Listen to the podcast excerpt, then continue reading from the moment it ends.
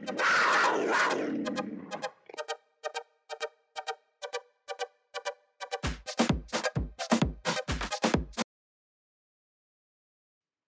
and welcome back to the Beast Mamas podcast. Today is our 13th episode, and I'll be interviewing Jill Cruz.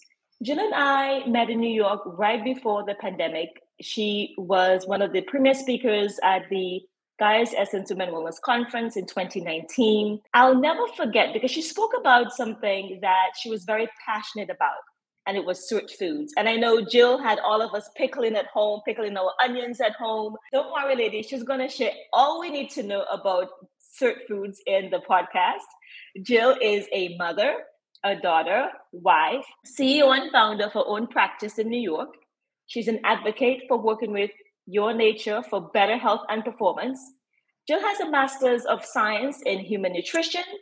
She's a board certified nutrition specialist and is an expert in healthy, sustainable, and pleasurable weight loss. She emphasizes that the process of health building is about the mind, body, and spirit using evidence based nutrition science, biochemistry, psychology, behavioral science, and neuroscience. Wow. Welcome, Jill, and thank you for joining me on the podcast today. Thank you so much for having me. Wonderful introduction, too. You're very welcome. I mean, this, this these are your accomplishments. You know, um, congratulations just for having such an in-depth background in understanding nutrition and, and guiding your clients to how they can achieve a healthy lifestyle, but understanding that nutrition is not only the foods we eat, but it's our mindset, it's our spirit, and a holistic approach to nutrition. So I was going to say, just absolutely, I think it's essential to have a holistic approach. I agree. I, agree 100%. You know, we met at the Essence Conference. Little did we know that that was going to be what was going to happen, you know, the following year with the pandemic. And I remember sitting at your seminar and just intrigued learning about SIRT Foods. My husband and I went home and we we started pickling our red onions. We put it in the fridge. It was so much fun, and we had so much fun just with the kids and enjoying SIRT Foods. You know, can you share with our listeners what are SIRT Foods? Because I know that's something that you're very passionate about. Absolutely. I love SIRT Foods because there's something that you can add so much around nutrition and especially weight loss is about taking away. You can't eat this, you can't eat that, this is bad. Uh, mm-hmm. and SIRT Foods is really about adding. And they're a group of plant based foods. So SIRT Foods are all plant based uh, because essentially plants contain something called polyphenols. And polyphenol is really just a nice sort of fancy way of saying plant nutrients. They're not vitamins, they're not minerals, they're separate plant nutrients that, uh, as I said, only occur in plant foods. And so these polyphenols, when they get into the body, they stimulate a group of genes called sirtuin genes, hence the name SIRT Foods. That's S I R T. And these sirtuin genes are regulatory genes. So they actually control a whole bunch of other genes in the body, which is just so cool to think about. And these polyphenols are active in stimulating the sirtuin gene to help your body burn fat, to help you actually build muscle. And mm. also, they're, uh, we, we sort of know them as antioxidants. A lot of people will know they're antioxidants. They're anti inflammatory, and there's even some uh, longevity related characteristics and some uh, cancer, you know, squashing characteristics that occur. So they're just super powerful and delicious and appealing to eat. Oh, nice. Can you can you tell our listeners five SIRT foods that maybe next time they go to the grocery store that they could look for to add nutrition to their diet and lifestyle? Absolutely. So uh, olive oil, extra virgin olive oil is one that most people I think can relate to and would know how to use really easily. Strawberries, super mm. tasty and yeah, fun to have. Dates are a SIRT food. Capers, actually, uh, and and I don't know if uh, everybody's familiar with capers, but they're little berries that you can I put in those. salads. Yeah, salmon or any kind of cooked food, fabulous. Parsley is a SIRT food, kale, celery, ginger, turmeric. Okay, I'm adding, I'm, I'm naming more than five. it's okay. It's okay. Also, coffee and green tea are SIRT foods. So those are easy for people to add as well. Oh, thank you. You know, you mentioned so many things that I eat on a daily basis. So, so thanks for sharing that, ladies. So you know, it's like nutrition. It's not. I don't want you to think of your nutrition as a task. I want you to really have fun with enjoying the foods that you eat. Like Jill and I were just talking right before we came on. She made a beautiful smoothie. You know, I made my rooibos tea with lemon. There's so many things that you can easily add to your daily routine that can really add nutrition to your body. Jill, can you expand on what really is nutrition? Wow. It, it's a fantastic question. It's funny, I was actually talking with a prospective client this morning, and we were talking about how nutrition is so much more than the foods or the or the beverages that you ingest into your body. Nutrition is also about sunlight and sleep and as opposed to lots of you know watching stressful TV shows or the news. So it really encompasses so much, at least as far as my definition goes. Um, nutrition is also about feeding your soul with spiritual practices and doing work that you love. But I'm not sure if you wanted a more uh, scientific interpretation of the uh, food aspect of it. no, I I like what you just said because I think sometimes we misunderstand what nutrition really is, and we think it's only the foods that we eat. Like you mentioned earlier, you know, nutrition is a holistic approach. It's the mind, body, and spirit. And if we don't incorporate this evolution of thought, when we think of nutrition, that it's one, the food that we eat, that's one part of it. We want to eat healthy, whole foods. We want to stay away from processed foods, you know, foods that are very laden with oils, but simple, whole foods. But when it comes to, like Jill just said, our sleep, when it comes to our mental health, all these things, our spiritual health, are essential and make up our nutrition. I actually love the definition that you just gave. And, and I would add to that on the note of just talking about foods itself.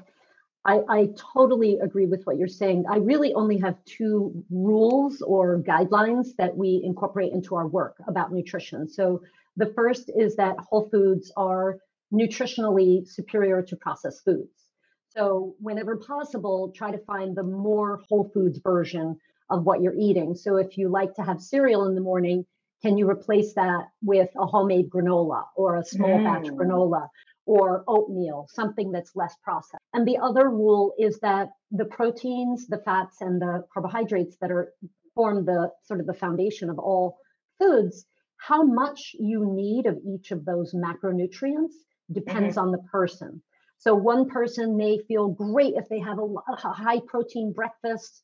They feel fantastic. Another person may say, no, actually, I need more fiber and carbohydrates and um, less protein for my breakfast. So we really encourage people to understand macronutrients and to find the ratio of the proteins, fats, and carbs that work for your individual body, not for mm-hmm. some, you know, generic dietary dogma that's out there.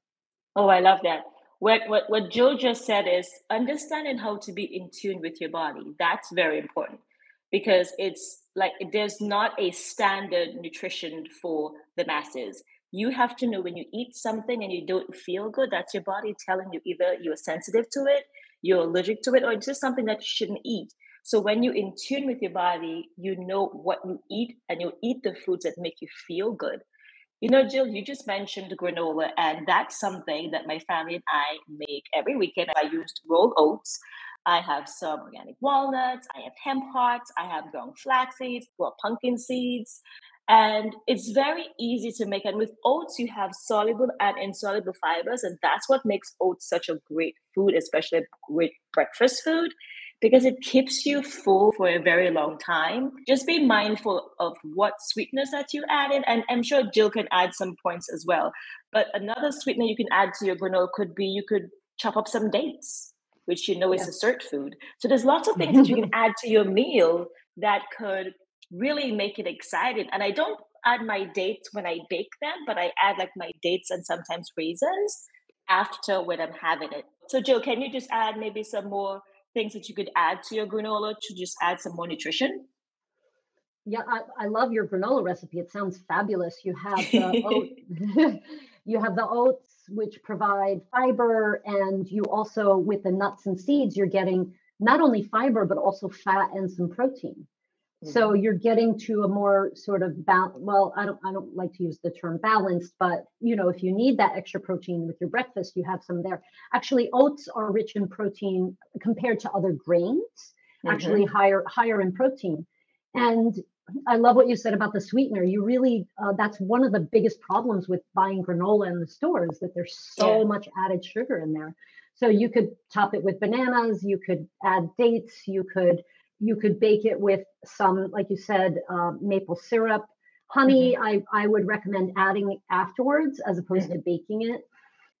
I love that you added seeds too. Chia seeds and flax seeds are a one, not only a wonderful source of fiber, they're also a source of essential fatty acids.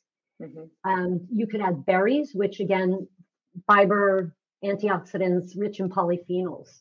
Mm-hmm oh, my kids love adding blueberries.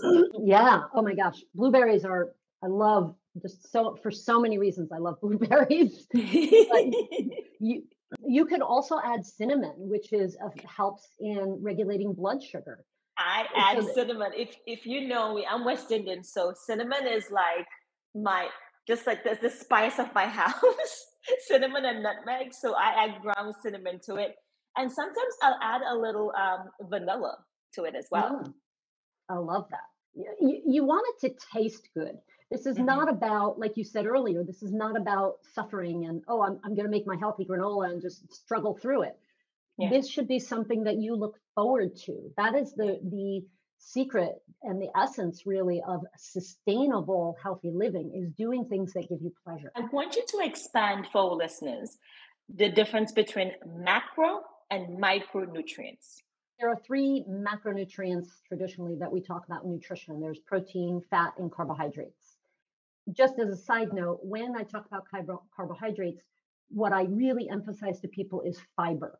If you're eating enough fiber, you're eating enough carbohydrates. So there's a there's a lot of uh, low carb uh, popularity right now, and, and I'm not saying there's anything good or bad about that it really depends on your body but what you want to do is make sure you're getting enough fiber regardless of how many carbs you're eating in the day. And micronutrients are uh, all the other nutrients in your food that are not protein fat and carbohydrates. So that would include vitamins minerals and polyphenols. And uh, i will note also that when you're listening to your body and you're getting enough protein, enough fiber, enough of the good fats, the micronutrients follow.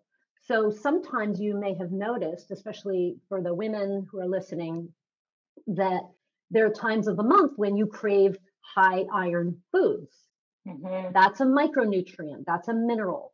And so your body may tell you, oh, eat more meat or eat more of these pumpkin seeds, something that's iron rich. And that's actually, yes, you're getting a little bit more protein, but you're also getting more iron. So the micros follow the macros, if that makes sense. I hope that's. Mm-hmm. That's very important. So, Jill and I, you know, we just mentioned about refraining from processed foods. And I think for me, like being that I am I've been in America for what 19 years and I didn't grow up with junk food or processed foods. Um, my parents, my mom and my dad were farmers, and we ran a very big farm. We sold produce to the local market. And so I grew up around a lot of fresh food. It was something that was instilled in me. I remember my mom, I remember being very young, and my mom telling me, and processed drinks. And she had said something to the notion that you see how when you people drink those things or they put it in containers, how it stains the containers. Think of those things as being dyes that stain your inside. She didn't have the science behind it. I think for me, being a scientist now and just understanding my mom's philosophies and ways of life is beautiful because she had just observed certain things around her and made decisions. So you are what you eat. So I think growing up and having that type of foundation has built the foundation for me, who I am, my family, and the types of foods I introduce my children to. In this this culture and society, junk and processed foods is prevalent. It's everywhere. It's on the television. If you have television, the ads. I mean, these companies pay a lot of money to gain your time and to get your attention. Jill, you know, for people who are trying to refrain from eating junk processed foods, how how can you guide them as to things that they can incorporate into their lifestyle where they can feel satiated, where they're full, where their bodies are not craving the salt, sugar, and fat. Sure, and I also just want to say that your your mother, even though she wasn't a scientist or didn't have that scientific background around food, she has been proven right. She is correct. Oh, yes, there's there's been a lot of research about processed foods versus whole foods, and we know that processed foods have added sugars, added sometimes coloring, flavoring like MSG, preservatives. So, so we have the added bad, you know, more sodium than you would need, bad mm-hmm. oils and fats. So, th- not only do they have a bunch of junk added to them, they have less micronutrients. Now that we know the term, they have less mm-hmm. vitamins, less minerals, less macronutrients, less fiber. So your mother has been proven correct I just wanted yeah. to give her a shout out. thank you, Jill. Thank you. And and she she was using her intuition, which again we've been talking about. Just pay attention to what's what your food looks like on the plate. Does it look like something that was made in a laboratory, or mm-hmm. does it look like something that grew in the ground? Or pro- mm-hmm. that's the thing too. Processed foods are tend to be actually quite expensive. Mm-hmm. I think when it comes to satiation, so so some of as you said, these companies spend a lot of money advertising to us, marketing to us, and also they spend a lot of time researching mm-hmm. the the qualities of the food that are going to be most addictive for us. So, the, like you said, the sugar, the salty, and the bad fats that uh, feel like you know they fill you up. They taste good. Fat tastes good whether it's an avocado or it's a french fry. so uh, they've got that all figured out. So there's a lot of addiction going on that's that's hard to break. I, I am more of the the mindset of slowly changing things. Um, I prefer to move slowly with people and to find, like I mentioned with the cereal, if you're eating a, a processed cereal, can can you find a more homemade version? Whether it's you're still buying it in the store or not. Uh, when it comes to meats, uh, definitely it should only have one ingredient, your meat. if there are additional ingredients to your meat, that means it's processed. That's a pretty easy way to, to look at it. And in general, look at labels.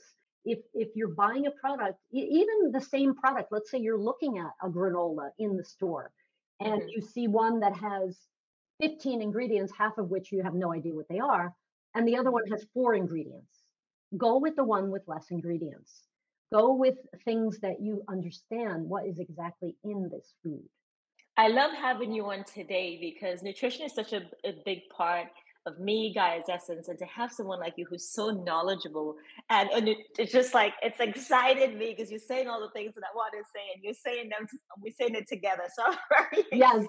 yes, it is. It is exciting to to really be on the same page yeah. Uh, unfortunately, a lot of diet, uh, you know, fad diets and those sorts of things, popular diets out there, they will heavily rely on processed foods.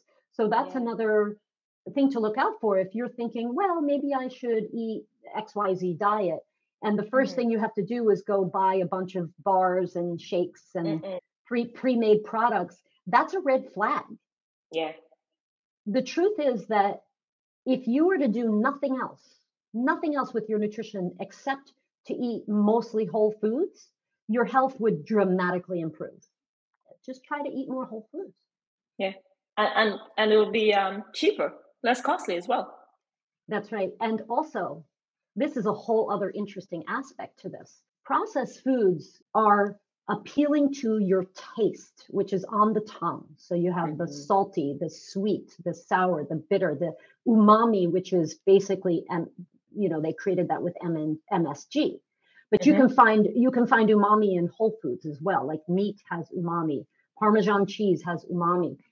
So, but they manufacture it, right? So processed foods appeal to your taste.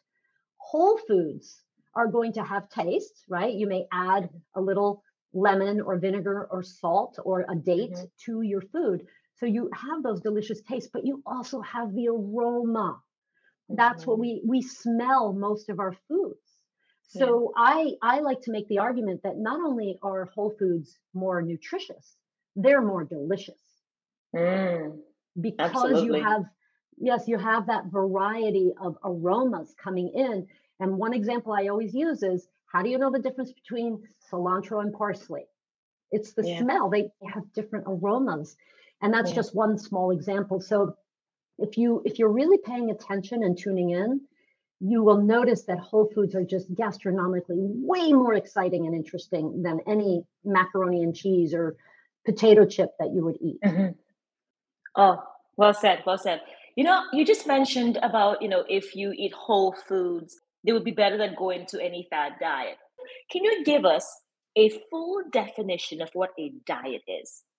Well, I think the word diet has been destroyed you know in, mm-hmm. in, popular in our popular in, in the if you ask the average person what do you mean by diet they're going to think of weight loss so they're going to Correct. think about a list of rules and regulations that you have to follow in order to lose weight or you know you may be put on a, a diet to help with kidney stones or um, heart cardiovascular disease and they'll put you on a diet and that really just has a, a set of rules and regulations so I don't really love using the term diet. People understand it, but what we are striving for is a way of eating that's that you do for life. Mm-hmm. So, uh, but yeah, I mean, a diet is really just about having a set of uh, guidelines that you follow consistently, and and um, most of us have a negative connotation with that word. I want to touch something that is that is sensitive for many, and I'm going to touch it as gentle as I can. You know, food addiction is something that is prevalent. And as we come in from talking about, you know, processed foods and junk foods, there are many people who are addicted to processed foods. And many of us know there are a lot of companies that spend a lot of money doing research as to how to control the human being. How how can someone who is listening to this podcast right now who is trying to navigate? Well, I think that the term food addiction, it's a very, we, we want to expand the um, identification with that. So I mm-hmm. actually identify as having a food addiction, which mm-hmm. is I- ice cream. uh, and I think that um, it's a word that is, as you said, very sensitive for people who identify there are people who have a true eating disorder or a history of eating disorder. If that is the case, then my recommendation is always to work with a team of a nutritionist and a, uh, you know, getting some therapy and, and that sort of thing, because um, I think we, we, you know, those people who have an eating disorder need both. But I think what you're talking about is more people who may not identify as having an addiction, but Correct. if you ask them, they'll say, Yeah, I'm addicted to coffee, I'm addicted to sugar, I'm addicted to potato chips. So we we don't want to get stuck in that label too much because yeah, then yeah. then it becomes part of your identity, right? Mm-hmm. But we also want to um, give it its due respect. That yeah. if if if it is something that you feel that's very very very challenging for you to stop indulging in, uh, that's not easy and that's that's uh, essentially the work that uh, that we do in my in my business is we help people through this entire process this is not a one week or one month endeavor this is uh, we we typically work in six months or longer with people on this so it's a process because the first step that most people try is okay, I'm addicted to coffee. I'm going to stop drinking coffee. I'm addicted Mm-mm. to that 3 p.m. chocolate. So I'm just going to stop eating that chocolate. We go about it a different way. Uh, well, the way that we start, the first step is with awareness. Mm-hmm. What are you eating? How are you nourishing your body throughout the day? And from that process, you then start to slowly add things that are providing your body with the basic micronutrients and macronutrients that you need. Because oftentimes a craving is coming from something missing. It could be as well said. Thank you for saying that. It could be as simple as water. Water. A lot of times people will say to me, it's like magic. My cravings went away. It was like magic. Happening was you were not eating enough protein in the morning and then you were eating not enough food at lunch because you mm-hmm. wanted to lose weight or something mm-hmm. and then in the afternoon your body is literally telling you knock knock knock we need something and unfortunately yeah. the body doesn't send you an email that says hey hey jill uh, we need more pro- get some more protein going in here it doesn't tell us that right yeah. it's very un- it's kind of vague so we might start munching on cookies because something's missing and you don't know what. Mm-hmm. So the first step is understanding what you're putting in your body and how it's affecting you. And the second step is adding in those basic requirements. And then what can happen is magically your cravings are reduced by 50%, 80%, 90% even. Yeah. The only other problem here that gets a little sticky is that you may have a habit of eating, let's just say, you know, every afternoon at three, you start to feel tired, you're a little hungry, you're a little bored, you're a little frustrated. And so all those mm-hmm. cookies are so fantastic at that time. Mm. And then you do it day after day after day. And after, you know, six months of doing that, it's habitual and your brain wants it, even if your body doesn't need it. Yeah. So habits, uh, habitual cravings are a little tricky, but the first step, don't try to stop the habit with willpower start by nourishing your body properly and then get those physical cravings out of the way and then you can start to slowly change. You know there's a process that you can go through to to stop a, an old habit and start new ones. What what you just mentioned is all about behavior. If we can just change the behavior it could be incorporating something that's healthier or it could be making sure that we're hydrated. I'm so happy that you mentioned water because I'm called the, the water police in my family, knowing and understanding that every chemical reaction in our body needs to be dissolved in water. And a lot of people are dehydrated and they don't know. And dehydration leads to diseases. And if you're waking up in the morning and you're not drinking a big cup of water, if throughout the day you're not getting your eight to ten cups of water, then you're in a state of dehydration. Your skin is dehydrated. You can you can tell your hair is brittle. There's so many things that are affected by you feel foggy from dehydration. So I think if you take one thing away from this podcast today, ladies and gents, because I've found out now that our male audience is growing exponentially. so nice. if, you, if you can take anything away from the, the podcast that Jill and I mentioned, it's how essential it is that you drink water every day. That should be your staple throughout the day. Yeah, it's a, it's one thing you can add again, mm-hmm. adding because it sometimes it feels so overwhelming. Oh, my diet's so poor. I'm addicted to this. I have too much coffee, sugar. Uh, you know, you don't even want to start. But how about just a simple action of I'm going to drink more water. I'm going to measure my water and get yeah. one more cup than I'm getting now a day. Yeah. And uh, yeah, water is profound. It, it, it's just so important and and mm-hmm. easily forgotten. Mm-hmm. It is. It is easily forgotten. I think one one tip that we can give you guys is a bottle in your house, have something that you can take on the go with you that you can fill with water that you know that if you've drank this entire bottle that you've actually taken in your your water intake for the day. Have water in the morning, you have a little lemon, you have a little apple cider vinegar, and that helps flush the body. I mean, it helps you to really release the body and where your your bowels are able to flow through and and that's one of the best ways to start your day two three times a day and if you're not know that you may be in a, a chronic state of dehydration yeah I, i'm i'm you know this is one of my things that I don't get to talk about a lot on podcasts. but, um, first of all, if you if you were to go to a gastroenterologist or the doctor and say, oh, you know, I'm I'm constipated, the first thing they're going to say to you is drink more water. So it's pretty basic And I agree with you that most people don't understand that the bowel movements and and the, the urine it gives you a lot of information about your health and the the you know the ideal functioning uh, of course there are always exceptions but for the most part the ideal functioning is two three four maybe even more bowel movements a day so yeah. that it's um it's it's a flow. You're you're you eat and it flows out. It's it shouldn't be sitting up in there no and, it shouldn't um you know there has been research on this where they found in uh, there was research done in Africa, I forget which country, but getting information from people who were totally not eating, consuming processed foods at all. And mm-hmm. there's a very high fiber diet. And, and basically, every time they used the bathroom, they were um, having a bowel movement as well. So mm-hmm. that's kind of what normal functioning should be. Uh, mm-hmm. Not to scare anybody. If you're not there, that's okay. Everybody's different. Um. But but you know you want to be moving in that direction of at least one a day, if not yeah. two, and and if not, then I would seek out help for that. Mm-hmm. Absolutely. And like Jill said, you, you shouldn't be you shouldn't be scared about your nutrition. You shouldn't be scared about your health. You know, there are professionals like Jill here to help. And if you if you ever feel alone, if you ever feel like you have a question, reach out to someone in your network. Reach out to someone who can help you because there's simple things that you can do that can really make a difference. And it starts with drinking water.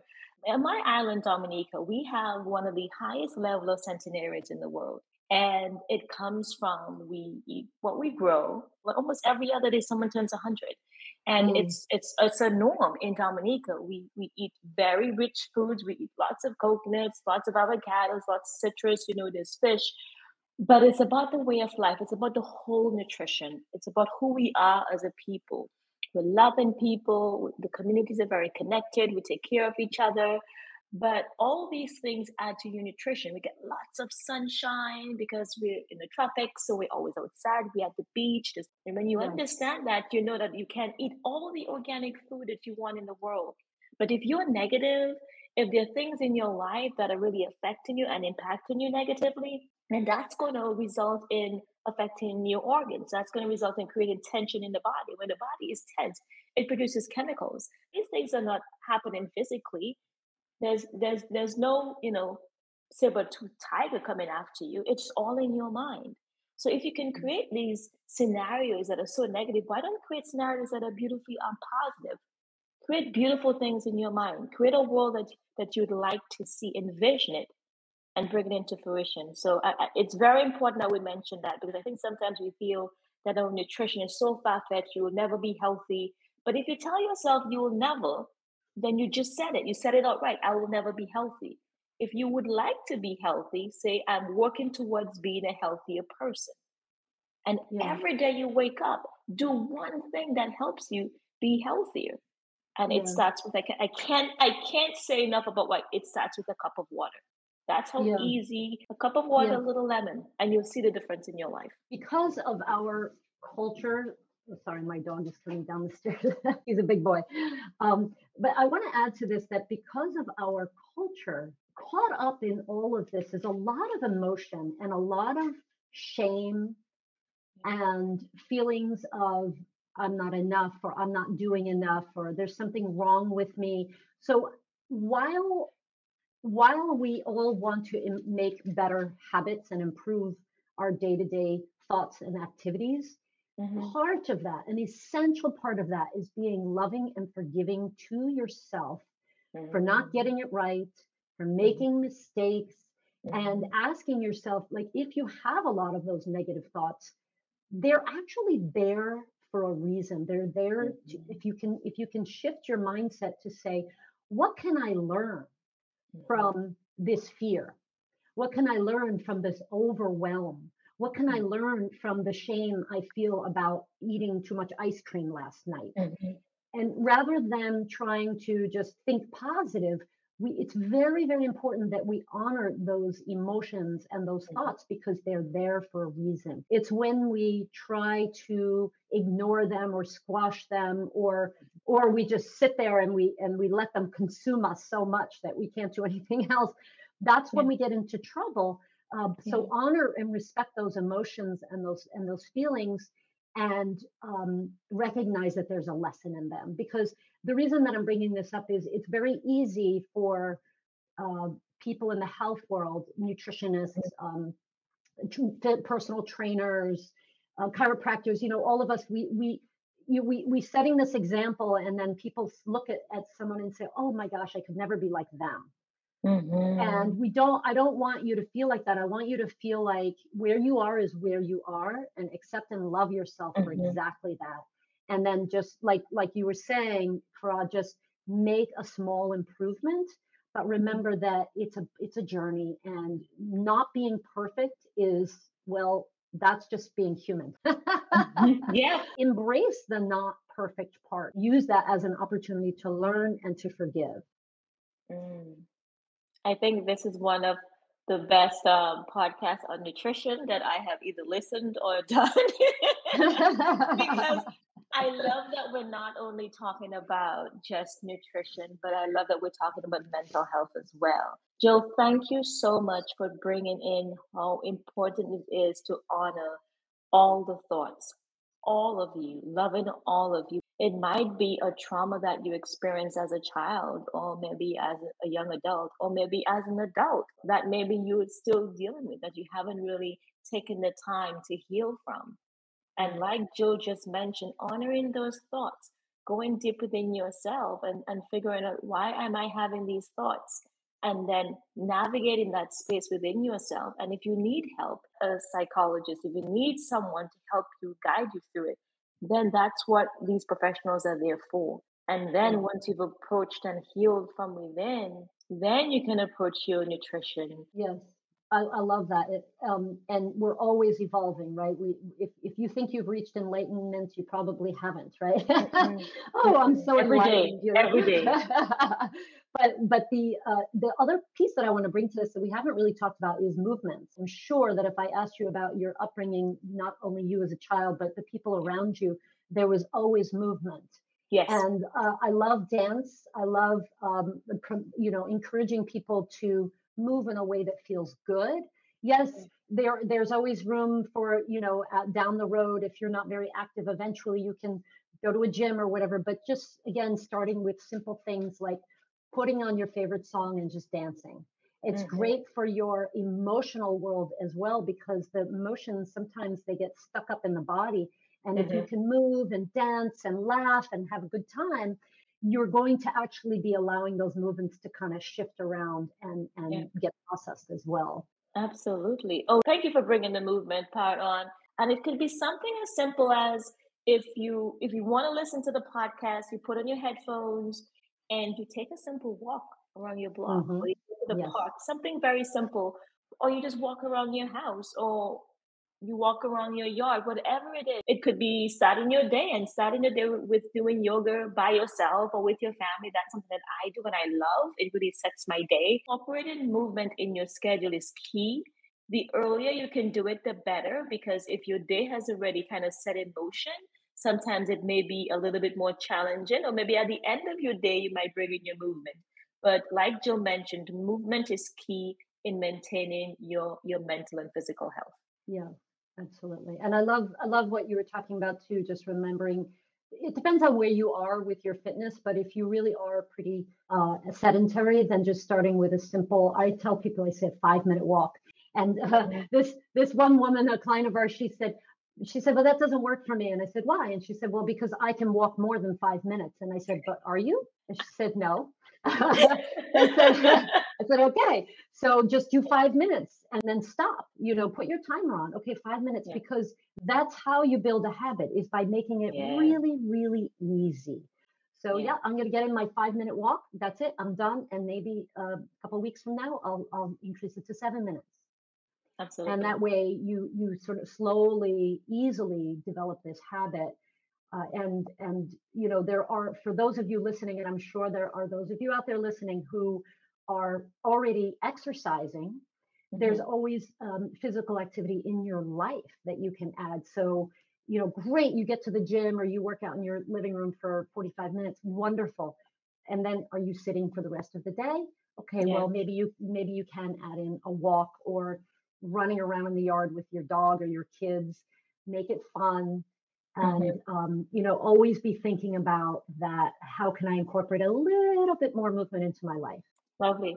And like you said jill it's so important to just set the habits. And i know sometimes we, we become overachievers like your client said oh i can walk more than five minutes. But it's about building the habit for the five minutes first. And once you've done the five minutes for a month two months then you double the time but build a habit first. Where one, I think the most important thing that you have to understand with building a habit is that you feel that you've accomplished a goal. Yeah. That's very important. So you've achieved it, you feel good, you feel self accomplished, and then you can move on. Because once you feel defeated, forget about it. And that's yeah. why it's it's about taking baby steps and understanding it's a process so that you don't give up after the second time because you make you make the goal so big for yourself because you haven't developed the habits first. Build right. a habit first. And then once you build a habit, you've created the behavior that supports your habit. Then you can move on and then you can elevate. Yeah, and and I just want to add, you know, I, we use the term baby steps very loosely, but I mm-hmm. actually use it a lot. The analogy with my clients, with our clients, and I say, look, let's say the goal is I want to drink more water. Okay, mm-hmm. well, think about a baby. When the baby first starts walking, most babies, the vast majority of babies, don't just stand up and walk across the room and are jogging with confidence. It takes, it's a long period of time that takes where mm-hmm. you take a step, you fall down, you take a step, you fall down. Mm-hmm. So, literally, we want you to take baby steps, knowing yeah. that there's no baby who's going to fall down and then say, Oh, I give up. I fell down five times. That's it. I'm done with walking. think of yourself think of yourself as a baby learning to walk. It's going yeah. to take multiple tries. You're going to have some mess ups, part of the process, mm-hmm. and um, and just keep going, and just keep going. Yeah. Just get up again and keep going. I think for me, it's just reminding people how important it is to be patient with themselves. Yeah. Because we get so impatient. Just remember being patient with yourself and understanding that you're learning, but you put the effort in and then you slip, and it's okay to slip as well because you're human. We make right. mistakes, but be patient with yourself. Key factor, I think, just not just in your nutrition and in your overall health, but just in life. Being patient with yourself because as you're patient with yourself, what happens is that you're patient with others mm. and that's key. Yeah, that's fantastic. I love it. Oh, this this has been really good, Jill. Mm. I'm like sitting up in my chair. This has been really good. Oh, one other thing I wanted to mention when you mentioned about movement, um, something that I have started incorporating that I want to share with you and my listeners is I got a standing desk. Yes. And it's where you're not sitting for long periods of time because one we just live a very sedentary lifestyle. It, it, creates so many dysfunctions in the body. So if you can if you can get a desk and if you don't have a standing desk try and stand more throughout the day where you're not sitting for too long that your your body becomes too too sedentary.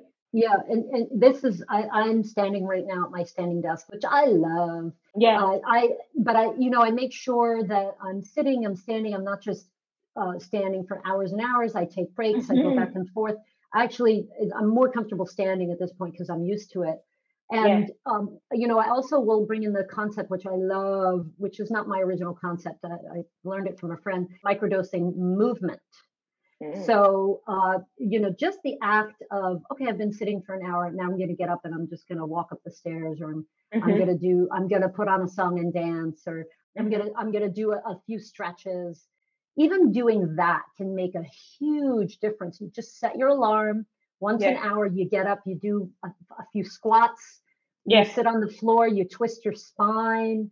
Uh, you know, just microdosing a tiny, tiny amounts of again uh, movement throughout the day. And and if it's not possible, then maybe you know if you're in an office or whatever, maybe it is you just stand up. And and when you're standing, you are engaging your a lot more muscles in your abdominal area so mm-hmm. you, it really does make a difference to to stand Wonderful. more in the day. I like that, and it's it's it's good that you just mentioned that because that's something I do for um, my son. My homeschooler, so and whenever we home, I'll I'll tell my son, you leave your water downstairs. And so every 30 minutes, you know, just come down, get your water, and we'll, we'll go outside, take a little walk, go pick some oranges.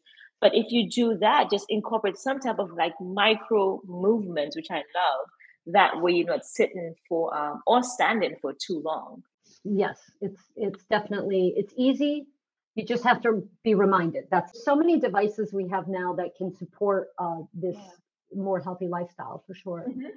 I agree. I agree. You know, Jill, I want to um I want you to take me back to I guess about 15, 15 years ago during a time that was was very challenging for you i know that you an advocate for health because of your own experiences in life. You you mentioned that you had an eating disorder and, and suffered this condition for a very long time which i understand why nutrition and a holistic approach to nutrition means so much to you because of your own personal experience. When when did you have your own paradigm when you decided that you're going to get help? Okay, this is something that I want to address for me. There are listeners out there who may be experiencing something similar to what you went through. Can you can you share with us your own personal journey and, and how you were able to now become an advocate for health and nutrition? Sure. I, I don't really identify with having uh, having had an eating disorder. I, yeah. I really like to draw the line if uh, if you know if the disordered eating or the eating disorder is really negatively affecting your health. So, you know, for example, uh, binging and purging, whether you're mm-hmm. purging through um, you know through bringing the food back up, vomiting, or through um, you know, eight hours of exercise the next day, where you're really, really compromising your health and and potentially even with anorexia, you know, causing um, potential very serious medical complications for, for either. Uh, yeah. That's when you you would need to seek out a professional, like I said, some a nutritionist who specializes in this and also therapy. Uh, what what I experienced was what I call more. it's sounds similar, but I call it disordered eating, or really, I just had an addiction to eating uh, at night. And that started when I was, yeah, and, and a lot of, of women have told me that they have this. So I definitely uh, am not alone in this. Yeah, when I was pregnant with my first daughter, Belle, who's now 20, I started eating ice cream at night as kind of a stress release. And when she was born, it really became a very solidified habit every night I had to have that ice cream. It just it was such a source of comfort for me. Um, you know, I would sit down, there, the baby was asleep, and and I just could peacefully sit there and eat the delicious ice cream. Mm-hmm. And what I was uh, unknowingly doing was creating a very strong habit in my brain, which is really about neural pathways getting um, solidified. And so mm-hmm. for the next 15 years, I did struggle with nighttime eating so what happened was I kind of had three epiphanies along the way. The first epiphany was about seven, when Belle was about seven years old, I realized that I, well, I, I got a diagnosis of Hashimoto's, which is an autoimmune condition of the thyroid. And that was a wake up call for me. And I actually had a wonderful mentor who taught me the importance of paying attention to your body and, mm-hmm. and, and nourishing your body in a way that works for you, not anybody else so that was the first uh, big change that I made. I started eating better during the day. And we've talked a lot about some of the things, essentially the things that we talked about earlier whole foods, um, making sure that I was getting enough proteins and fats and fibers in each meal. And by doing that, I was able to have more control at night, but I still, uh, I still had this uh, addiction. Um, and then I did stop stop eating ice cream and started eating all kinds of other things like pretzels and homemade mm-hmm. muffins and apples with almond butter. Oh, I'm being so healthy, but I still have this addiction. So the next thing that happened to me after a couple of years of really, really eating healthily was that I realized that I had no joy in eating anymore. It was all gone. Oh. And so that was coming from that perfectionism thing that we kind of talked about. So I realized that I also had to enjoy my food. And mm-hmm. so, you know, worked on that. But it was really another eight years, really right around, you know, when Belle was 15, that I discovered that yes, I was nourishing my body properly and I was enjoying mm-hmm. my foods, but I still had this addiction. yeah. And, you know, I'm a, at this point, I'm a nutritionist. I'm working in a functional medicine practice, and I know that it's bad for me to eat yeah. all this extra food at night before I went to bed. So I realized that it was really about making a commitment. And that's, I think, also a really important message is, you know, if you're going to make a change, you have to be committed and so I made a commitment to stop the nighttime eating. And that was all around mindset. A lot of the stuff that we've been talking about today and and so much more. Uh, I really had to, you know, it was interesting. We talked in the beginning about nourishing your body, what's nutrition. And I I think there were a lot of other areas in my life where I wasn't nourishing my soul, my mind. Uh, mm-hmm. So I really started working on a lot of that stuff um, and and realizing that food was this thing that was really trying to fill a void that was there. So a lot of that mindset work. And those are the three kind of foundations of the work that we do. Everything we do reverts back to nourishing your body properly, taking pleasure in your food, and and the mindset work. Yeah. So that's my story. I still uh, sometime, you know, right now I'm at the point where I stop eating at 6:30 uh, yeah. unless unless it's a special event or something. Yeah. And that helps me. I, I, you know, I always, I always encourage people find find a positive thing reward for yourself that's very, you know, soon. So if I if I eat after seven, I notice that at night it's a little harder for me to fall asleep. My mm-hmm. meditation isn't as nice. So I really use the feedback loops of um, I, you know, I'm not going to do, I'm not going to eat later because I don't feel well when I eat later. Yeah. I mean, it's as simple as that at this point. Mm-hmm. But, you know, going through a lot of, it, it, takes time. It takes time and it takes commitment to really get to that place where you can say, yes, I, you know, that addiction may always be there, but yeah. it doesn't control me at all anymore. We have to be very careful what words that we use. Um, eating disorders, addictions, not because when when something is yours, when you own it, you don't really want to let it go because it belongs to you. And so mm-hmm. where it's something that you know you may experience for a period of time but it is not who you are. And like jill mentioned you know she was committed to being healthier and it didn't happen overnight. It took her years. It took commitment. And because she was very disciplined committed and yes did she have slip ups of course she did because she is human and she is not perfect and you look at Jill and you go, oh, she's a nutritionist. Of course, she has everything down pat. She's doing everything perfectly, but she's not. And she's here to tell you, she's sharing her own story with you to let you know that, you know, she struggled like we all struggle. And when you know that it's okay when you slip up, it's okay to make mistakes, but it's what do you learn in that moment and how do you move forward? Yes, yeah, for sure. Thank I, you, wouldn't you're welcome. I, I wouldn't trade my journey for anything else because it's mm-hmm. brought me to where I am today. And the the the most important thing that I really really try to get my clients, our clients, to believe uh, is that it's really all about self love.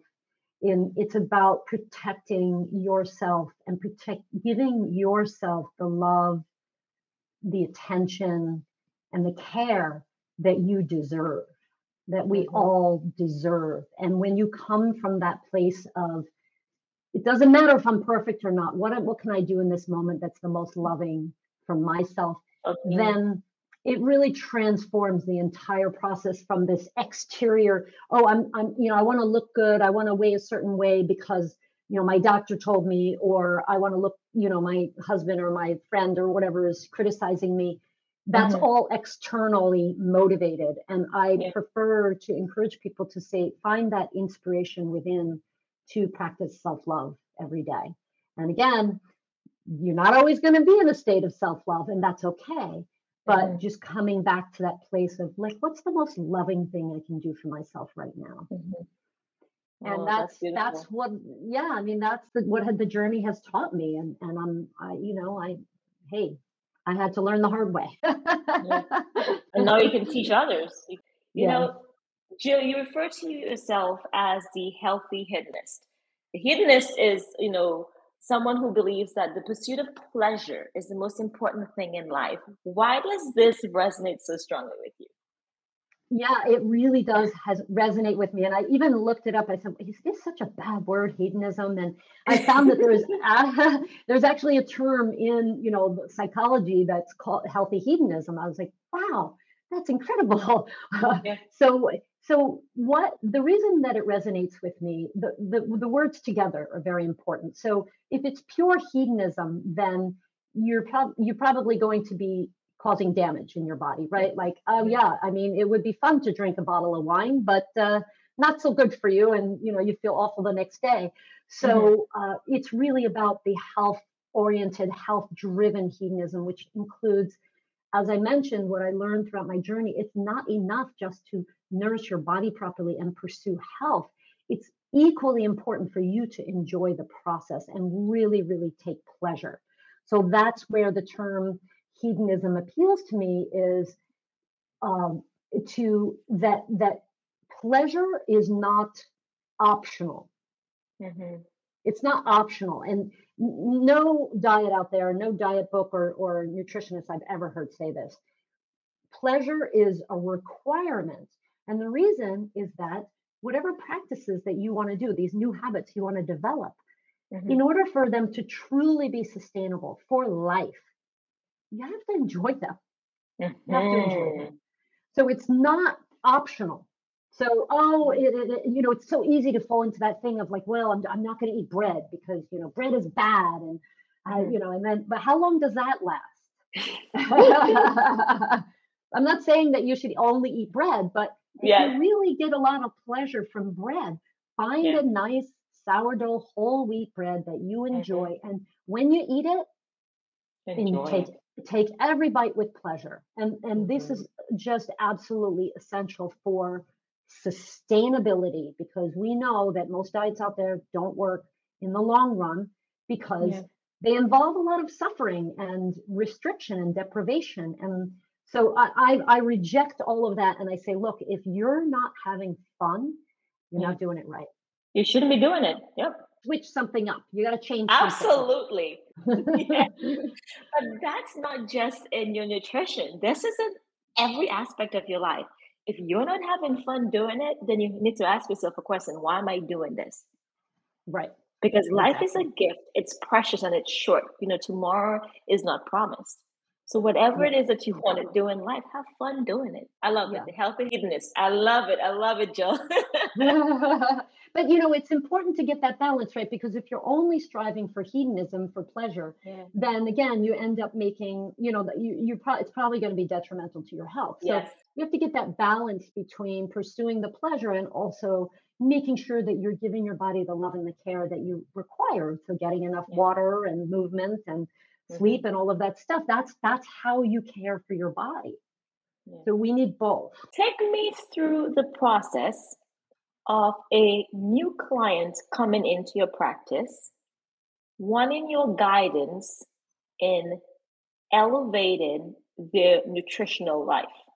Like how do you take a client who's coming in and they want to change their healthy behaviors and lifestyle Okay. Yeah, we I have uh, two other nutritionists who work for me, and so you know, all three of us when we work with clients, we we start but with uh, like I mentioned earlier, awareness. Being mm-hmm. aware of what you're eating. So we do ask not everybody, but most of our clients to uh, record what they're eating.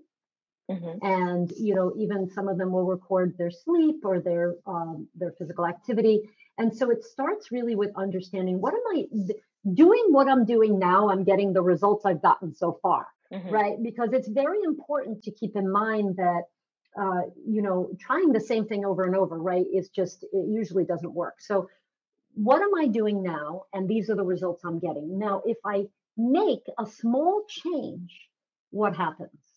So let's say we use the example of the cereal, right? So mm-hmm. um, yeah, every day I have this All-Bran cereal, which is highly processed.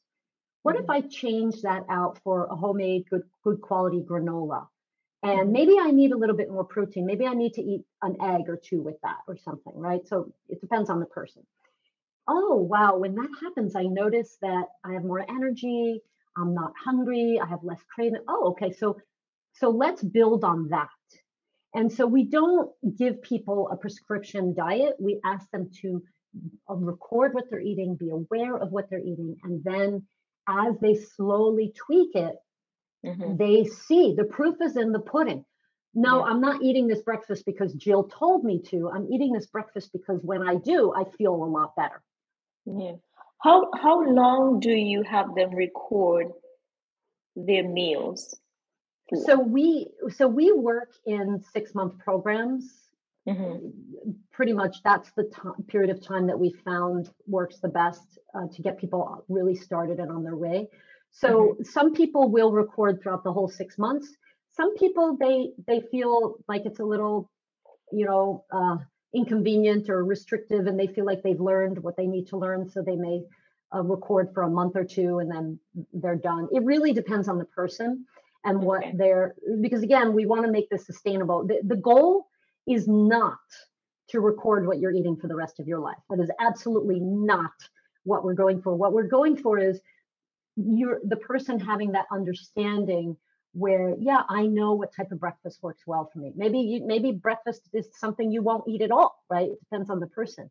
And mm-hmm. i know that when i eat this way when i eat this type of lunch this type of dinner uh, when I drink this much water, I know I feel at my best. So I'm going to keep doing that. And so it, we want it to become this sort of just an inner knowing as opposed mm-hmm. to, oh, I have to track my food for the rest of my life. That's, that's not what we're, we're going after. It's more about the wisdom, the having that body wisdom. And so after the end of the six month process, do they continue working with you or at that point have they developed the behavioral skills the practices where they can continue on their own it, it really depends on the person so the the program that i've designed we cover nutrition we cover stress management we cover sleep physical activity and mindset uh, we mm-hmm. talk about the influence of hormones or toxins in your environment. So we cover a lot in six months, and, mm-hmm. and it's all personalized to the individual. So at the end of the six months, they can either continue on with the program or we have other options of more kind of light touch support. Mm-hmm. I find that, you know, most of the people who are coming to us are coming for weight loss and a lot of the habits have been, you know, a lot, many, many years in the making. So yeah. a lot of times people need a couple more months, three, six more months to cut in, in the sort of maintenance program that we have um, to, to have those check-ins uh, I, I find that that's really most people end up doing that because they like to have that they don't want to just go cold turkey you know they kind of want to mm-hmm. ease ease out of it and uh, get to the point where yeah i know what I, I know how to nourish my body properly and i have these habits in place and they're strong enough and i feel good about carrying this on but a, a, lot of people sort of stay in the in our atmosphere and they may you know attend some of the free calls that i do or group calls or read my blog you know because i we all need i personally am always looking for inspiration for my own health i yeah. think you know it's really a lifelong endeavor to stay inspired yeah. and you know to to be always prove improving just a little bit always just mm-hmm. a little bit improving. So I think people appreciate being part of the community uh, beyond just the six months. Lovely. Oh, that's beautiful. Thank you.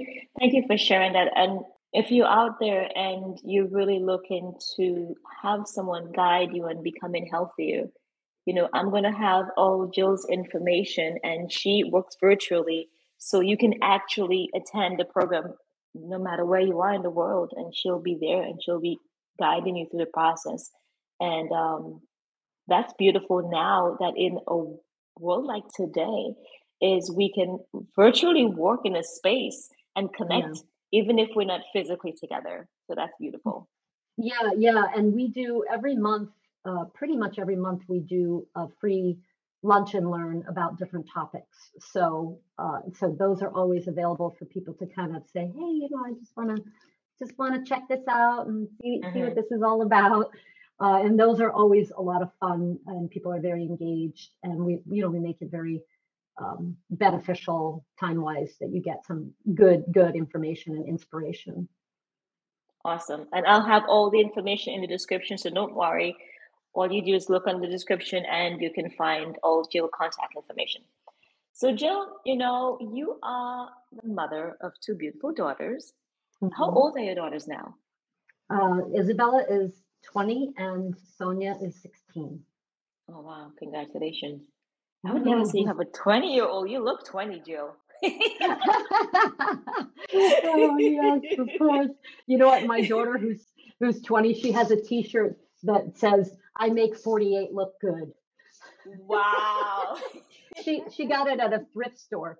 By the way, my girls, they don't shop in the mall. They only go to secondhand stores and thrift stores. It's That's I think smart. it's pretty trendy amongst that that age group to mm-hmm. to they they they know about fast fashion and they they want to buy, you know, secondhand clothing, mm-hmm. which is kind of nice. That's a That's total side note yeah. Good, good good recycling on their part because you know yeah. in the fashion world there's just so much clothing that gets made. I think they're becoming more environmentally conscious is what it is. And so they understand now just recycling in all its components. Yeah absolutely. I think there's that environmental component and it's mm-hmm. and it's cheaper too. You know they can buy yeah. a bunch of clothes. Uh, so anyway yeah. So i have two girls and I, I love my girls more than anything in this world. Absolutely. How has your your mothering role changed over the years because now there you have a 20 and a 16 so you have a young adult and you have a teenager. Can you can you share with us just some wisdom you have gained over the, over the last year especially during the pandemic? I think the, the biggest piece of wisdom that i can uh, share with other moms or parents is that our children are not us and they are born with their own life journey you, you may mm-hmm. call it destiny uh, and it's it's very hard especially with teenagers to let them be who they are but i believe that this is the path to happiness and healthy growth for the children to mm-hmm. really allow them to be who they are and not who you want them to be. Mm, well and, yeah, I mean, this is just it's it's so much more peaceful and harmonious in our house. I think because I just I let them be who they want to be. Now it's my job to set the example. So let's say talking about nutrition, I set the example. I have the good food in the house and I eat the good food. If my girls, who now both of them, they can go out, they can buy whatever they want. Mm-hmm. I don't I don't ever comment about that to them. They know what's healthy mm-hmm. and they know it's not and they appreciate yeah. healthy foods but i never forced them to eat anything as a matter of fact i, I always had a I would put out the whole foods first and then mm-hmm. you know sometimes like if i made rice okay my husband's filipino there, there's been a lot of white rice mm-hmm. you know so i want them to, i give them the choice the vegetables the fish the meat whatever it is mm-hmm. and then and then i might bring out some rice later on so i'm not i'm not forcing them to eat a certain way, but I'm I'm setting the example and I'm allowing them to choose. My my daughter who's 16, when she was about three years old, she went through a phase where she did not eat any vegetables. She only ate chicken, meat. Uh, she just she just wanted meat stuff. Yeah, like I'm sure you'll appreciate this because um, you know she would even eat like the the marrow, you know, like the ends of the chicken bones and suck the marrow wow. out. And yeah. I just let her do that mm-hmm. Uh, and and eventually she stopped you know she started eating more vegetables and and just really allowing your children to be who they are and set the example because when they're teenagers they're going to do what they want to do you can mm-hmm. only control them so much so mm-hmm. uh, have faith in them have faith that you the, for the past 12 and a half 13 years you have guided them to be people who know what's right and what's wrong and they're going to make mistakes and you're going to be there for them and you're not going to judge them. And then next time when they make a mistake they're going to call you first. They're not going to call their aunt or their best friend's mom or their best friend. They're going to call you. So mm-hmm. there's a lot of benefit to just saying you know what? I i see you and I respect you for who you are.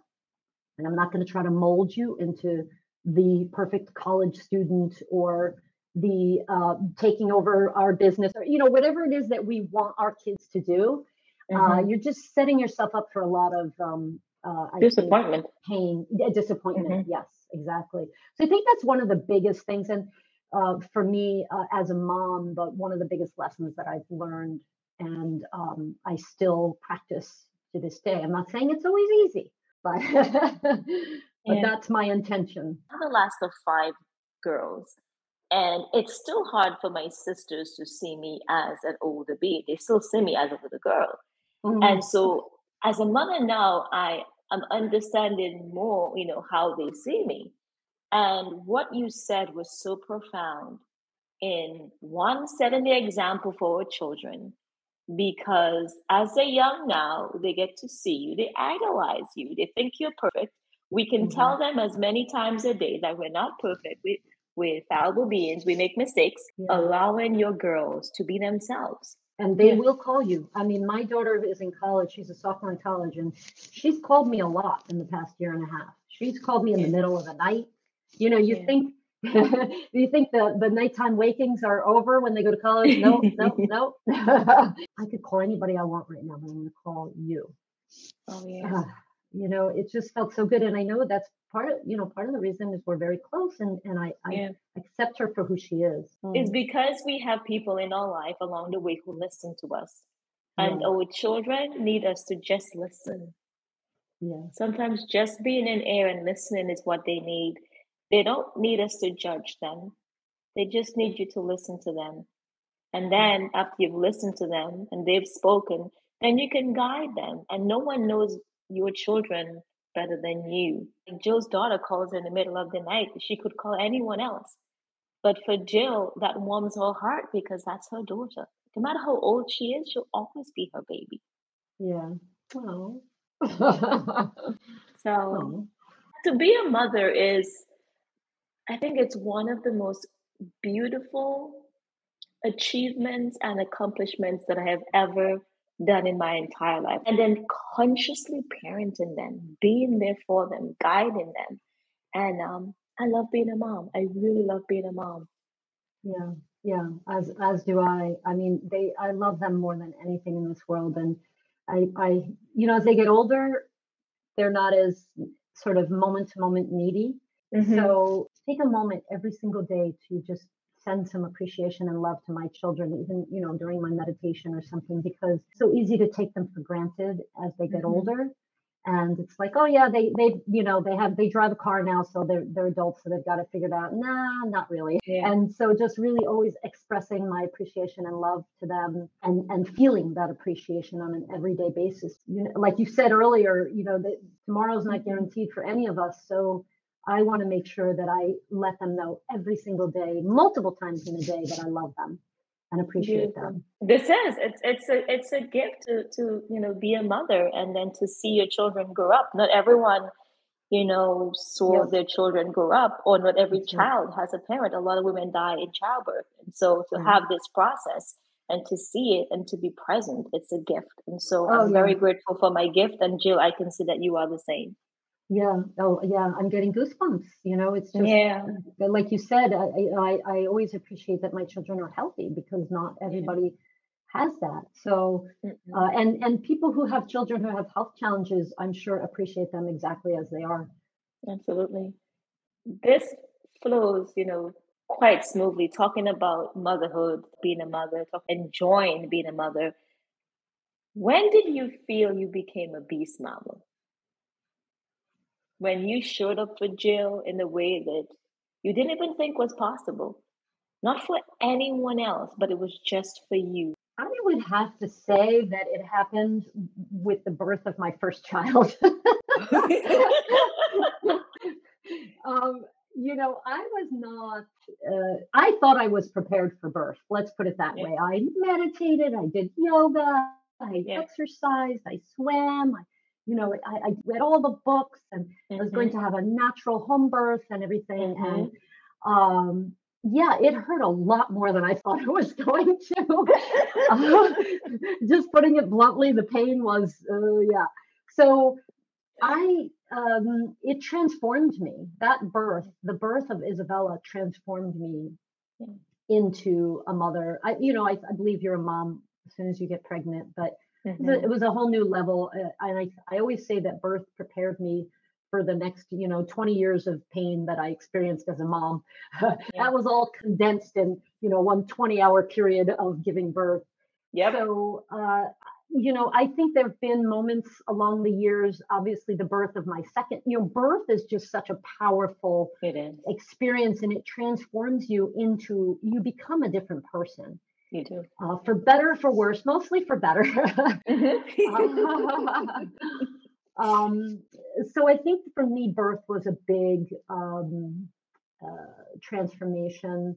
Uh, my daughter, Belle, she was sick uh, she had um, she was sick for 10 months when she was 10 years old that was also a very transformational experience for me because when your child is sick you face things that you don't want to think about and yeah um, and one of the again i think that's where i learned that lesson was i realized that she has her own path her own destiny and mm-hmm. i can cry and I can, you know, be angry and and be scared for her, or I can just be there for her and mm-hmm. support her and be that calm, loving presence that she needed to uh, you know, it's not about me, it's about her at that. And yeah. so just having the willpower and the strength to to not just, you know, fall into a heap, a puddle of tears every day was uh, that also changed me as a mother and it made me realize that i just have to accept them for who they are they're not me they're not yeah. me they're some they're a separate individual being who i just happen mm-hmm. to be sort of guiding through the 1st mm-hmm. you know through life in a way but parenting and actually nutrition and being an entrepreneur everything we do it's really about your own growth right like you can stay stuck in your old ways and, mm-hmm. and not evolve and not be there for that person or you can step up to the game and change yeah. work on yourself and become a better person so that you can support other people in this world mm-hmm. and i think mm-hmm. that was a big thing that i had to learn with a child who was sick was it's not about me uh, you know obviously i have to safeguard my own self-care and my sleep and all of that but um, she has her path and and no matter how much i cry or complain I'm yeah. not going to change her path. Yeah. Um, you know, with with resisting it. Yeah. So um, so that helped me to be a parent of a teenager because then they go out and they, you know, party and they mm-hmm. hang out with people that you don't like and and it's yeah. all like, well, okay, I'm gonna I'm gonna tell you my thoughts, but you're gonna do what you do, and I'm I mm-hmm. just have to accept you for who you are. So um, I don't know. I mean, I guess every day I'm becoming more and more of a beast mama. I love it. Why not? Oh, this is beautiful. You said it right. You know, driven experience for for any woman who has a natural childbirth, you know, it really transforms you into a being that you never thought you would be. Like you you understand it like mentally, but once you experience it physically and it just changes you, then you go, oh, that's what that was. And so I kind of got my body ready for it. I did a year long detox and a year long physical training. And I remember my husband looking at me and he was like, it's going to be a lot of pain. And I said, um, no, it's not. And he's like, I love you. But I said, let's go to the dictionary. So we were like, we went to the dictionary. And so pain is really you know, a, a, a, mental manifestation of a physical action. I said, Hey, you go, if it's not pain to me, it cannot be pain.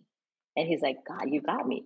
I said, so mm. I said, I'm I'm looking at this process as me birthing my son. It is going to be challenging. It is not going to be easy. And that's why I got ready for this marathon. And I experienced just that connection with that child. Like, and you have to be so connected with the process because if you're not if you're disconnected then you you can't really go through the entire process and really push them through and um it changed it changed my life forever mm. i i was never the same person after doing that i knew i was a worry i understood what my mom told me She said, mm. After you have your own children, you'll understand how much I love you. And I called her and I said, I do now. I understand. And she's like, Okay. My mom and I are very close. And she is she is a a, a, a true example of of a, a beautiful mother, a beautiful woman. She is hardworking. I mean, when I say so loving, accepting of of you, non-judgmental, and um, I, I I still look to her for guidance. I still look to her for for assisting me in in guiding my own children. And like you mentioned, you want to accept your children for who they are. And I love that you said that no matter how old they are, how old they become, you will still love them for who they are. Mm, yeah. Oh, that's so sweet. So, so thank you for sharing. You know, I, Jill, I've known you for not a very long time. I've known you for what four or five years. Mm-hmm. I want you to share with me who was that little girl who became the woman that I know now, the amazing woman that I know now. Who was little Jill? What was she like? I was, you know, it's it's I love that question. In hindsight, looking back and doing all my own inner work, I realized that I was very, very powerful as a child. Mm-hmm. And, you know, I was born in 1970. Um, I was a little girl, and powerful girls are not very well received in the world. I know that very well. Personally. Even yeah, even even to this day, we have to work on that. Okay, mm-hmm. um, but I I was very outgoing, very active. I was loud. I was gregarious. I was demanding. Uh, I was selfish. You know all of those wonderful things. Yes. um, yes that that that translate ultimately to you know when used properly to power and mm-hmm. so but i was i was taught you know year by year by year that uh, that wasn't okay and i had to be more quiet and mm-hmm. not speak up and not demand what i want and mm-hmm. so um, you know i had a wonderful childhood in the sense that we had a lot of freedom. I mean, we were mm-hmm. really free range kids. yeah, I love it. Free range kids. uh, so I appreciate that. Um, my mother's family's Italian, who I mo- spent most of my family time with, and we had these wonderful. Every Sunday, the family would gather for uh, dinner. My grandmother would cook these huge, elaborate Italian meals with homemade ravioli and mm. you know sausage and homemade meatballs and sauce and and um, you know it was funny because my mom was very health oriented i was brought up my mom was a vegetarian and and she juiced all the time and we had a big mm-hmm. garden and you know as a kid it's like well no i want the burger and fries i want the the tempeh burger you know or the brown rice and tofu so yeah. i had a lot of that going on in my home life and then every sunday we would go to my grandmother's and there would be these wonderful meals oh, wow. so i was really brought up I, I, later on realized that I kind of in my childhood had both of these things, right? This mm-hmm. nourish your body properly, like be healthy, but also, you know, taking time to to sit down with family and really take mm-hmm. pleasure in the food. Okay, so maybe it wasn't like the absolutely healthiest stuff that my grandmother prepared, but it was all homemade. Yeah. I will say that. Uh, because she was Italian and and she came from a small town in southern Italy, like um, you know, like somewhat similar to your upbringing where everything yeah. was made from scratch. So mm-hmm. my grand, we never went out to eat. My mom and my grand, they never bought processed foods. It was always yeah. um, made from scratch. But there was a lot of pleasure in the eating process. So I think that a lot of that has influenced now my beliefs about how about being healthy, and that always includes being around people you love yeah. whether it's family friends uh, it doesn't matter you know it's it's being around people you love. Yeah. Um so i always loved people as a child. I was very very very social and i still am to this day. So a lot of the work that i'm doing now is recognizing that power and reclaiming that power that i kind of you know tucked tucked into my pocket uh, throughout my teens and 20s mm-hmm. and, and then probably having kids was the the the birth of reminder of that power i think yes, yes. so uh, you know for for those of us who have little girls i think it's i am on a mission to really um, for us to stand up and take back our power and stand mm-hmm. in that power and be who we are unapologetically saying mm-hmm. this is you know it's okay for me to have an opinion. It's okay for me to be angry. It's okay for me to want things that may not align with what you want and ask for those things. Um, so there's a lot of that around uh, power that i you know am playing with in my own inner work that you know reminds me of when i was a little girl which is just it's fun you know it's fun to think back on those things absolutely um, yeah. you, you, just said it right Unap- unapologetically rocking life this is what the beast mamas podcast is all about it's women who are who they are they're great at what they do they've persevered through so many challenges and and they don't want you to feel sorry for them. They want you to understand their story so that you can learn from it, so we can all thrive together and rock life. And that's what it is. We we are a community of women who just love each other. Oh, I love that. You're welcome. So now you, you've, you've told us about you know young Jill, I want you to share with us a story from your young life that really shaped who you became. So it could be an experience you had with your mom, your dad, or maybe your grandma, something that really you never forgot when it happened and you've taken it throughout your life with you. Hmm. Hmm. A story that I experienced. I mean, the first thing that came to mind for me was that I lived in Japan. I went to Japan when I was uh, I was 21 for the first time. Mm. Mm-hmm. Was that does that count? Absolutely. it's your story. when I was 21, I went to Japan by myself for as an exchange student in college. Mm-hmm. And that definitely changed my entire life. It changed the direction of my life.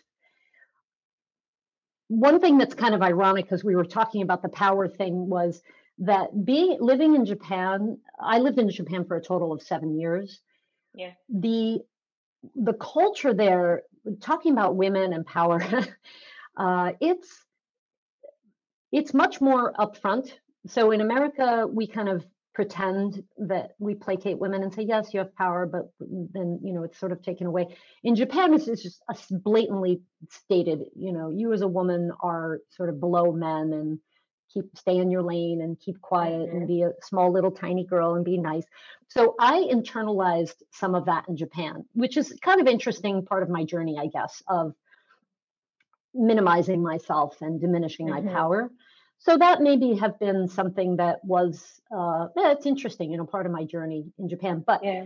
other aspects of being in japan were first of all living in another country is such a great experience i recommend yeah. it to everybody it Me just, too.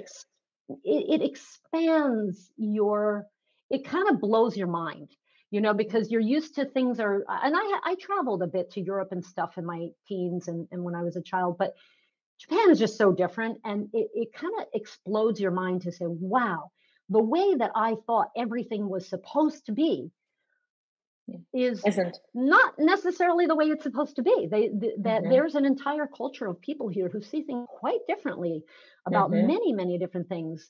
So whether it's parenting or food, you know, I learned a lot. And uh, it's funny. I, I stayed with this host family, and and the the little girl, who, the youngest daughter, she slept with her parents till she was twelve.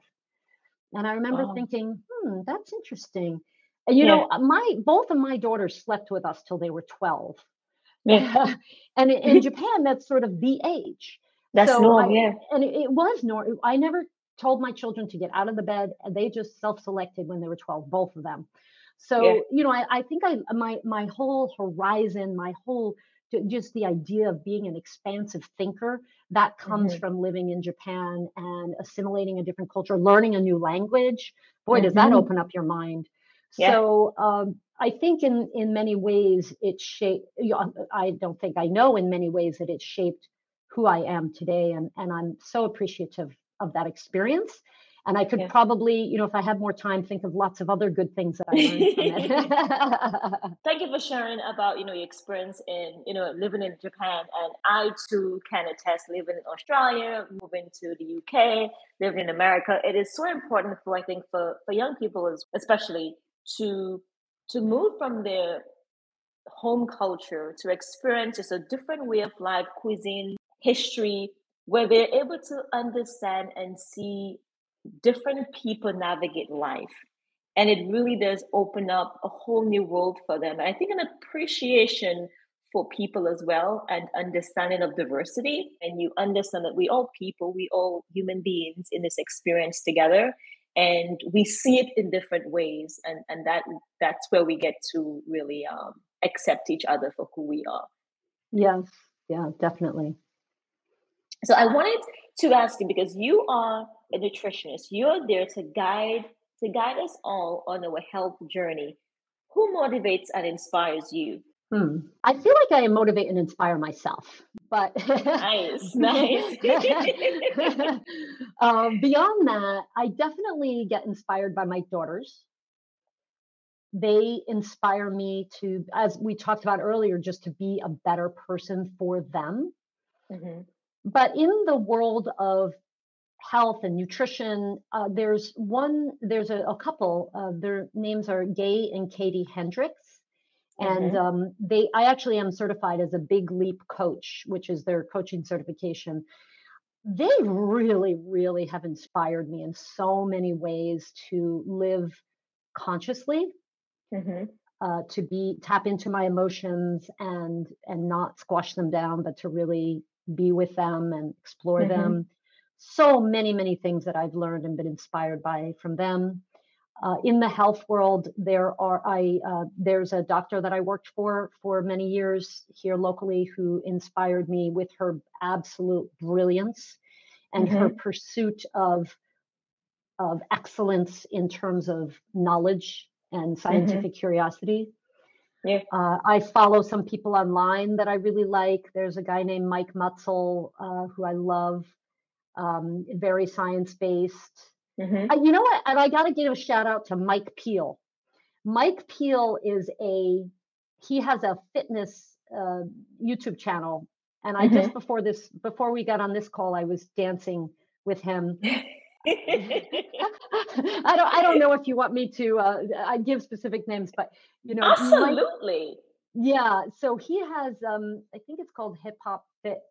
Uh, but uh, Mike Peele is just, I mean, he delivers these beautiful little 30 minute hip hop workouts mm-hmm. that he's just so much in love and presence and he makes me laugh and i'm sitting there you know talking to the channel like talking back to him um, it just makes me smile and, and, you know yeah. inspires me uh, i mean i have a pretty um, i have a very consistent uh, and specific uh, physical activity um, routine and he's mm-hmm. part of it every week because you know fitness should be fun too and yeah. Uh, I, I, just take so much pleasure in um, in doing those workouts. They're really just dance. It's really just dancing. Love it. But but yeah, I want you to mention their names because in mentioning their name, you, you paid homage to to them for what they've done in your life, for their inspiration. But as well, someone else listening may may look that person up and, and they can continue to inspire others. And that's what the podcast is. I want you to express yourself in the way you feel comfortable. So thank you very much for sharing their names. Sure. Thank you. We're at the end of our podcast. You were you were absolutely phenomenal. Thank you for guiding us on on how to to live and approach our nutrition holistically. It has been an absolute pleasure. You shared so much wisdom. You shared your own experience. You're very transparent, and our listeners can really tell and understand now why you've been invited because you are a beast mama. So thank you again. Uh, share with our listeners how they can continue being connected with you, share your website and your social media handles. So, my website is so the name of our business is Work with Your Nature Weight Loss. And the website, the URL is WYN, which is W Y N, weightloss.com. So, if you go to wynweightloss.com, you're going to find, you know, information about me and my philosophies, but also I am a very active blogger there. So regularly I'm writing articles and putting videos up there. Uh, so I, there's just a wealth of information there for you. I also have a YouTube channel, which is also WYN Weight Loss. And uh, I have lots of videos that I regularly put up. And I think those are probably the two best ways to uh, connect with me. I mean, I'm on LinkedIn and, and uh, Instagram, and we have a Facebook group as well, which is a nice community. Uh, but they're all they're all basically WYN weight loss, which we spell W Y N on with your nature. Well, this has been the Jill Cruz episode, episode 13. Thank you, Jill. Enjoy the rest of your day and continue being a beast mama. Well, thank you so much for having me. This was a pure pleasure. Couldn't have had more fun doing a podcast. thank you. Thank you so much.